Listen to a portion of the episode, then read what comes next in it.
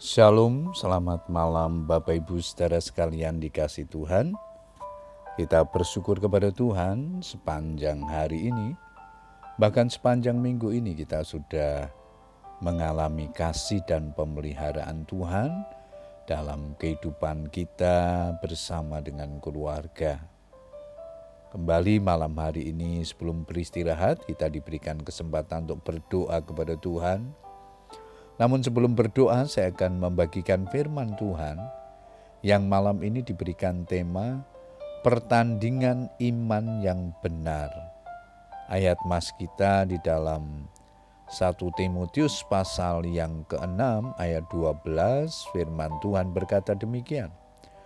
Bertandinglah dalam pertandingan iman yang benar dan rebutlah hidup yang kekal.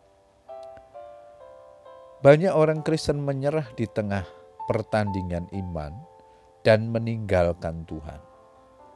Mereka merasa sudah lama mengikut Tuhan, tetapi hidupnya tidak mengalami perubahan berarti.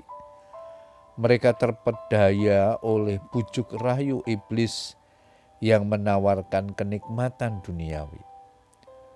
Jika motivasi kita dalam mengikut Tuhan hanya mengejar materi saja, maka kita akan kecewa. Banyak orang berbondong-bondong mencari Tuhan Yesus bukan karena merindukan pribadinya. Yohanes 6 ayat 26 mencatat, Aku berkata kepadamu, sesungguhnya kamu mencari aku bukan karena kamu telah melihat tanda-tanda, melainkan karena kamu telah makan roti itu dan kamu kenyang. Karena masalah ekonomi, banyak orang Kristen kecewa, mengeluh dan bersungut-sungut. Mereka tenggelam dalam kesedihan, penyesalan, kekhawatiran, kekecewaan, sakit hati, kebencian, kepahitan. Tuhan Yesus berkata, "Marilah kepadaku semua yang letih lesu dan berbeban berat, aku akan memberi kelegaan kepadamu."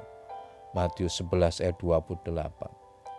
Jangan biarkan beban hidup yang ada menghalangi langkah kita dalam pertandingan iman.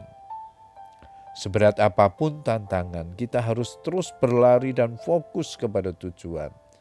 Sebab Allah memberikan kepada kita bukan roh ketakutan, melainkan roh yang membangkitkan kekuatan, kasih, dan ketertiban sehingga kita dapat berkata, segala perkara dapat kutanggung di dalam dia yang memberi kekuatan kepadaku. Filipi 4 ayat yang ke-13. Selain itu dosa adalah faktor yang merintangi kita juga untuk turut dalam perlombaan iman. Sebab Tuhan tidak pernah berkompromi dengan dosa. Sesungguhnya tangan Tuhan tidak kurang panjang untuk menyelamatkan dan pendengarannya tidak kurang tajam untuk mendengar, tetapi yang merupakan pemisah antara kamu dan Allahmu ialah segala kejahatanmu dan yang membuat dia menyembunyikan diri terhadap kamu sehingga ia tidak mendengar ialah segala dosamu dosa menjadi penghalang di dalam pertandingan iman kita. Oleh karena itu, berhentilah dari segala perbuatan dosa kita. Mazmur 81 ayat yang ketujuh dan delapan di sana dikatakan, Aku telah mengangkat beban dari bahunya. Tangannya telah bebas dari keranjang pikulan. Dalam kesesakan engkau berseru, maka aku meluputkan engkau. Puji Tuhan Bapak Ibu Saudara sekalian dalam perjalanan kita mengiring Tuhan. Biarlah kita sadar bahwa sering kali beban pergumulan masalah dan dosa menjadi penghalang untuk kita mengalami kemajuan secara rohani.